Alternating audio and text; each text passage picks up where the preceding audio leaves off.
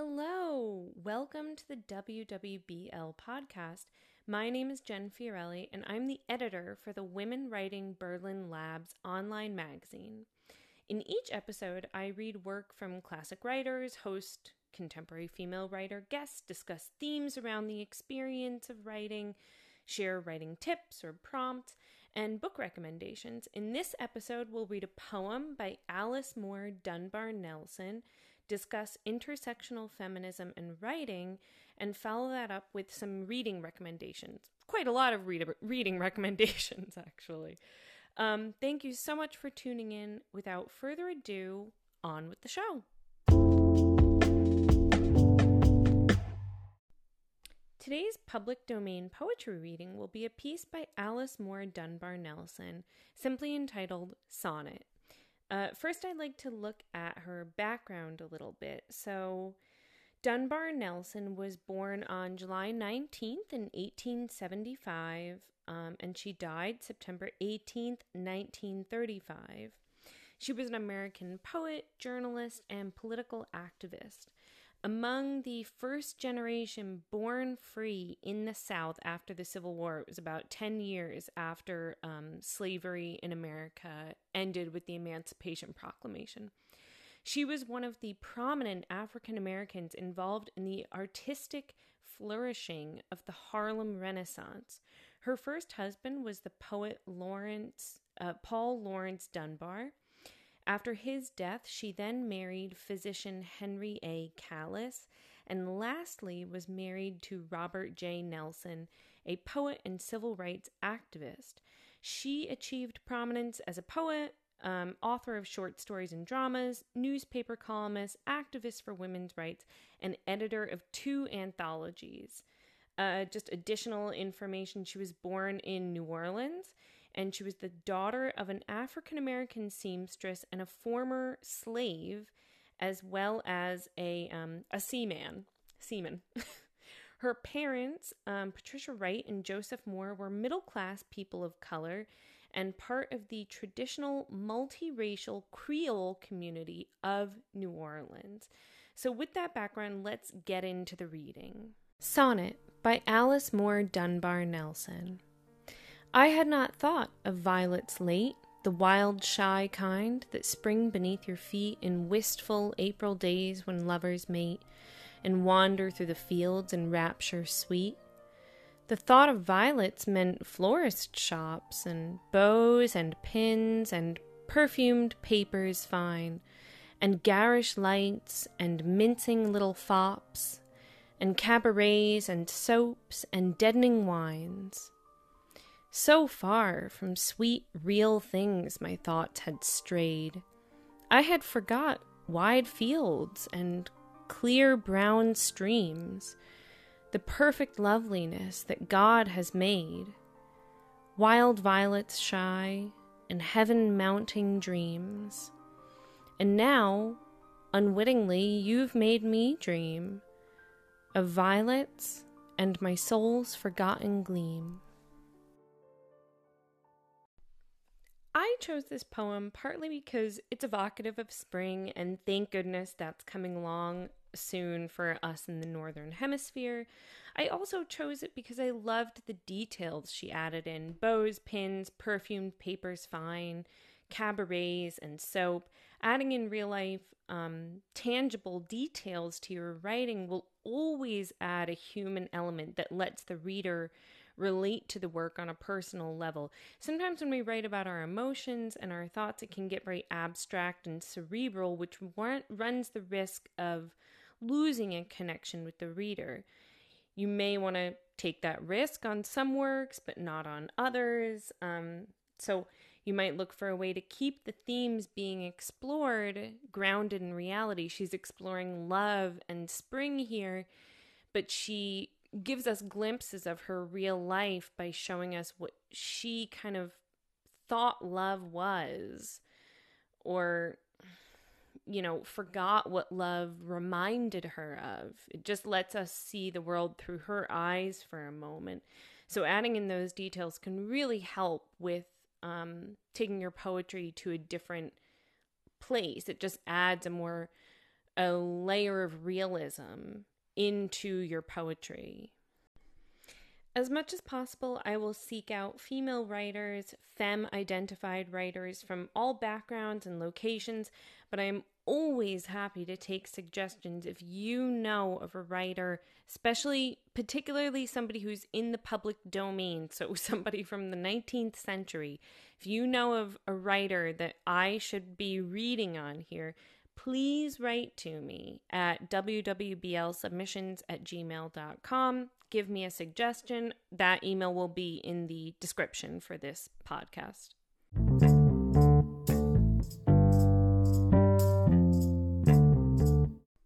Today, we're going to look at intersectional feminism and the world of writing, why it's important for us to understand and implement this branch of feminism. March 8th, 8th of March is International Women's Day, and the entire month is Women's History Month. Now, we just wrapped up Black History Month in February, and I love that beautiful segue from February into March, from Black History Month into Women's History Month, um, and what it represents for two groups that face marginalization and oppression. I felt like the transition from Black History Month into Women's History Month was a literal representation of intersectionality. There's no need to stop talking about or promoting black female or femme identified writers because black just because Black History Month is over, we can still talk about that. Um, because of intersectionality, all we're doing is broadening the scope slightly to include more people. We're zooming out a little bit and getting a bigger picture. So, first, let's cover our basics. What is intersectional feminism? The term intersectionality was coined by civil rights activist and professor Kimberlé Crenshaw and can be defined as the interconnected nature of social categorizations such as race, class, and gender as they apply to a given individual or group, regarded as creating overlapping and interdependent systems of discrimination or disadvantage. So essentially, white women, for example, may experience discrimination or harassment because of their gender, but black women may experience discrimination and harassment due to their gender and also their race. Add into that social class, regardless of race, sexual orientation, gender identity, and disability, and there's a third, fourth, fifth, and sixth layer for potential disenfranchisement. Intersectional fe- feminism seeks to acknowledge all those layers that can and do affect the real lives of people. That's the basic idea in a nutshell. So, why is this important for us as writers? What's the significance uh, for us? Well, as I was working on the uh, script for this episode, I started by looking for public domain poetry. It's kind of where I always start. And one of the first names that came up was Charlotte Perkins Gilman. And I thought that name sounds familiar. I couldn't think of why, but it was for good reasons. North American listeners will know her as the woman who wrote The Yellow Wallpaper, which was a piece on postpartum psychosis that was published in 1892, a time when women's mental health, everybody's mental health, and experiences were taken much less seriously than today, of course. It was a really pivotal piece of feminist writing, and she herself was active in social reform. Um, she's even been inducted into the Women's Hall of Fame in Seneca Falls, New York, uh, where the fight for women's suffrage in the United States kicked off. White women's suffrage, that is. So, as I was looking at her Wikipedia page, um, I saw race in the table of contents. And just as I was clicking the link to take me to that part of the page, my thoughts kind of went in two directions. I thought maybe she was like wonderfully and miraculously ahead of her time. But the more cynical side of me said, well, considering the time period, I don't know about that. I was not prepared for the pit to drop in my stomach as I read Gilman's thoughts on race. I can honestly hardly bring myself to read it to you. So, this is a warning that although she doesn't use particular words that are offensive and egregious, what she says as a whole is disgusting. In the March 1909 edition of the American Journal of Sociology, Perkins wrote an article entitled A Suggestion on the Negro Problem. It brings me no joy to repeat that title. In fact, it makes me want to cry, not just because of how sickened I feel when I think of someone purposely writing out those words, but also because of how tragic it is to have a piece like this in the metaphorical library of women's written works. I'm going to read a section of the piece that was on Wikipedia, so it's kind of mm, edited and abridged, just a condensed uh, section from the actual article. Um, the article itself is eight pages long. You can read it in full at the University of Chicago Press Journals. I'll put the link for that in the description. So let's uh, getting in, get into the reading here. Um, this is a direct quote. We have to consider the unavoidable presence of a large body of aliens of a race widely dissimilar and in many respects inferior, whose present status is to us a social injury. Gilman further suggested that the problem is this given in the same country race A progressed in social evolution, say, to status 10, and race B progressed in social evolution, say, to status 4. Given that race B in its present condition does not develop fast enough to suit race A, question how can race A best and most quickly promote the development of race B? Gilman's solution was that all black people needed a certain grade of citizenship, quote unquote. Those who were not decent, self supporting, and progressive should be taken hold of by the state. This proposed system, which Gilman called quote unquote enlistment rather than enslavement, would require the enforced labor of black Americans, men, women, and children. Gilman believed that those enlisted should receive a wage, but only after the cost of the labor program was met. It makes me angry to read that. I feel a rage coming up from my core when I read that. Um, I had to take a break just now because I started crying talking about it. it. It's really left me kind of shaken because here I thought that this woman was a champion for women's rights, you know, this beacon of feminist writing, that only included her own race. That's what I've come to discover.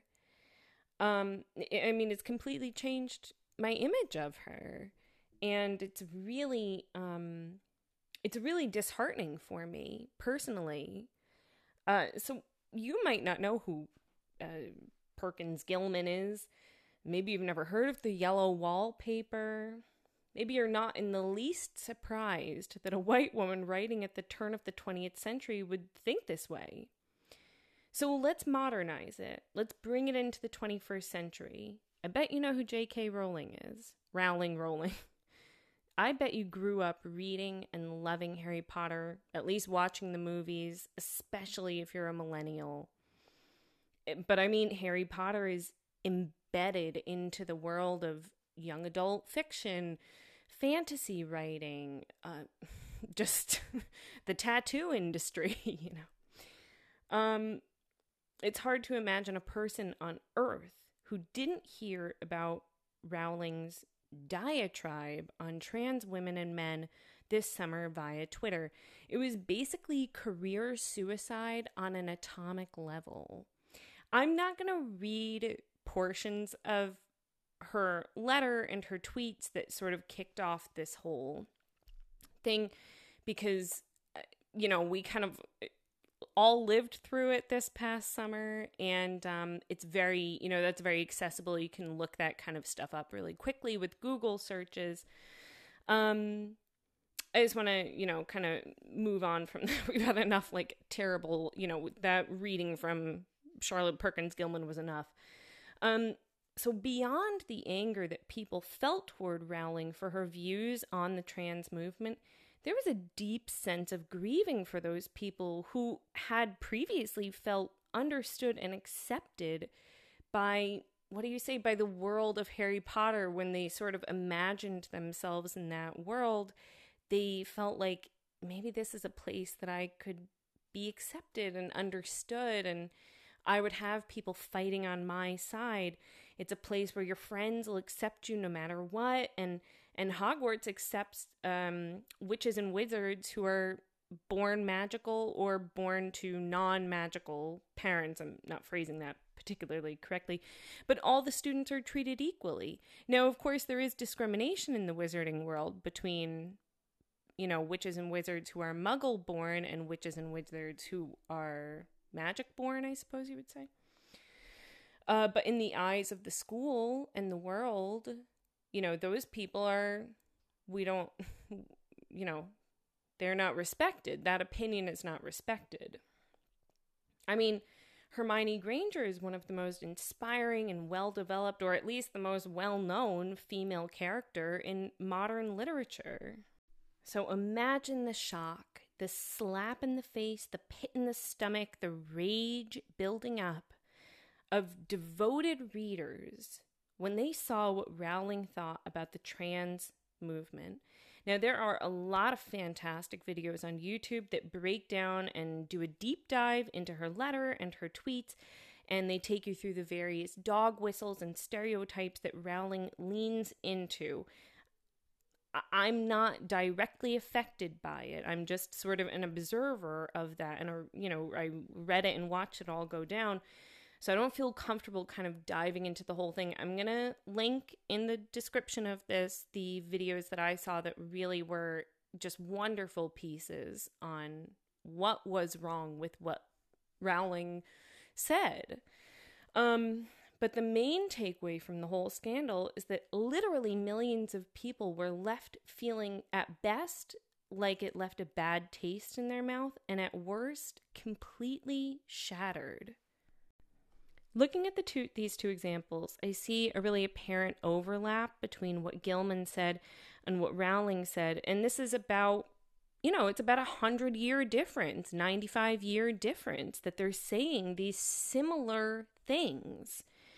It's two white women who are known for their activism and feminism, uh, but they also harbor really discriminatory opinions, completely unaware or unwilling to see that the things they believe work in complete opposition to the very equality and representation they seek and embody themselves. Though they both understood or understand their own oppression and disadvantage in the world, they can't or won't see how they contribute to the oppression and disadvantage of other people. It's the height of irony. The work by these women are significant in that their words reflect the entire world of women writers and femme identified writers. And based on these other infamously known or less well known works by them, it's not a reflection that I enjoy looking at. What does intersectional feminism have to do with writing? Everything. Living and writing as an intersectional feminist means that you understand that your words matter and more importantly, that they're permanent. As they say, nothing can be erased from the internet. Now, who is to say what changes will come along in a hundred years and how our words will be interpreted and what words will change meaning, fall out of fashion, or favor? We can't predict that. But we can write with the knowledge that the future will look to our words to find out who we were, what we thought about, worried about, cared about, and not just you and me, the individual writer, but also our world, the times that we're living in, the internet at this time period. One day, this time now will be in the past, and it'll only be our words, our videos, our podcasts that show what we're fighting for. Our work will have to stand on its own two feet and tell the future this was what we cared about. It'll leave an indelible mark by which the future judges us. We tried our hardest to care about and protect everyone from feeling less than others. And we fought against those who wanted to maintain that sense of superiority, the status quo.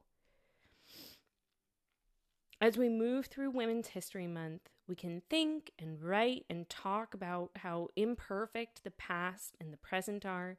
And even despite that, not having a clue what future generations will think of their past and our present, we can feel assured that we're using our words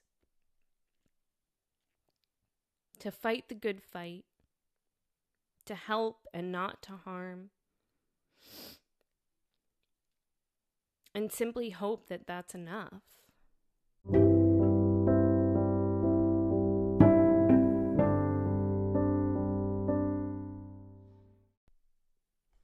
So let's talk about reading recommendations. I have a list of women writers of the world. As I tried to work through it, I felt like I wasn't going to do justice to the proper pronunciation of names and book titles.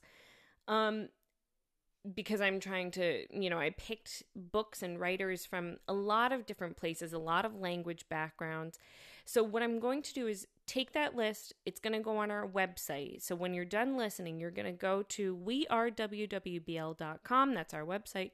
You're going to look under resources. The uh, article that I'm going to make of that is going to be called Women Writers of the World and that'll just be it's not an exhaustive list at all. The world is a big place. It was very hard to whittle down which writers to pick. Um, but it's a good place to start. I'm hoping that that document will be kind of a uh, an evolving piece. So if you read it and you have other suggestions as always write to me please. Um, so what i want to look at instead is uh, this is an article by the International Women's Development Agency in Australia. And this is 10 new and old books for intersectional feminist readers. That's us. Um, this was published on January 23rd, 2020. So I'm really just going to read off these book titles. Um, and I will link this article in the Women Writers of the World document that I'm going to put on our website. So, we have No Country Woman by Zoya Patel, Trans by Juliet Jacques, Women, Race, and Class by Angela Y. Davis, Dark Secrets After Dreaming by Jeanine Leane, Don't Call Me Inspirational, a Disabled Feminist Talks Back by Harilyn Rousso, Too Much Lip by Melissa Lucashenko. Hunger, a memoir of parentheses my body by Roxane Gay. Sister Outsider, Essays and Speeches by Audre Lorde. Girl, Woman, Other by Bernardine Evaristo. Educated by Tara Westover. And finally, On Intersectionality by Kimberlé Crenshaw who we talked about earlier. She's the one who kind of gave us the working definition for intersectionality. So you can find, again, you're going to find all of that information and more on our website under resources Women Writers of the World.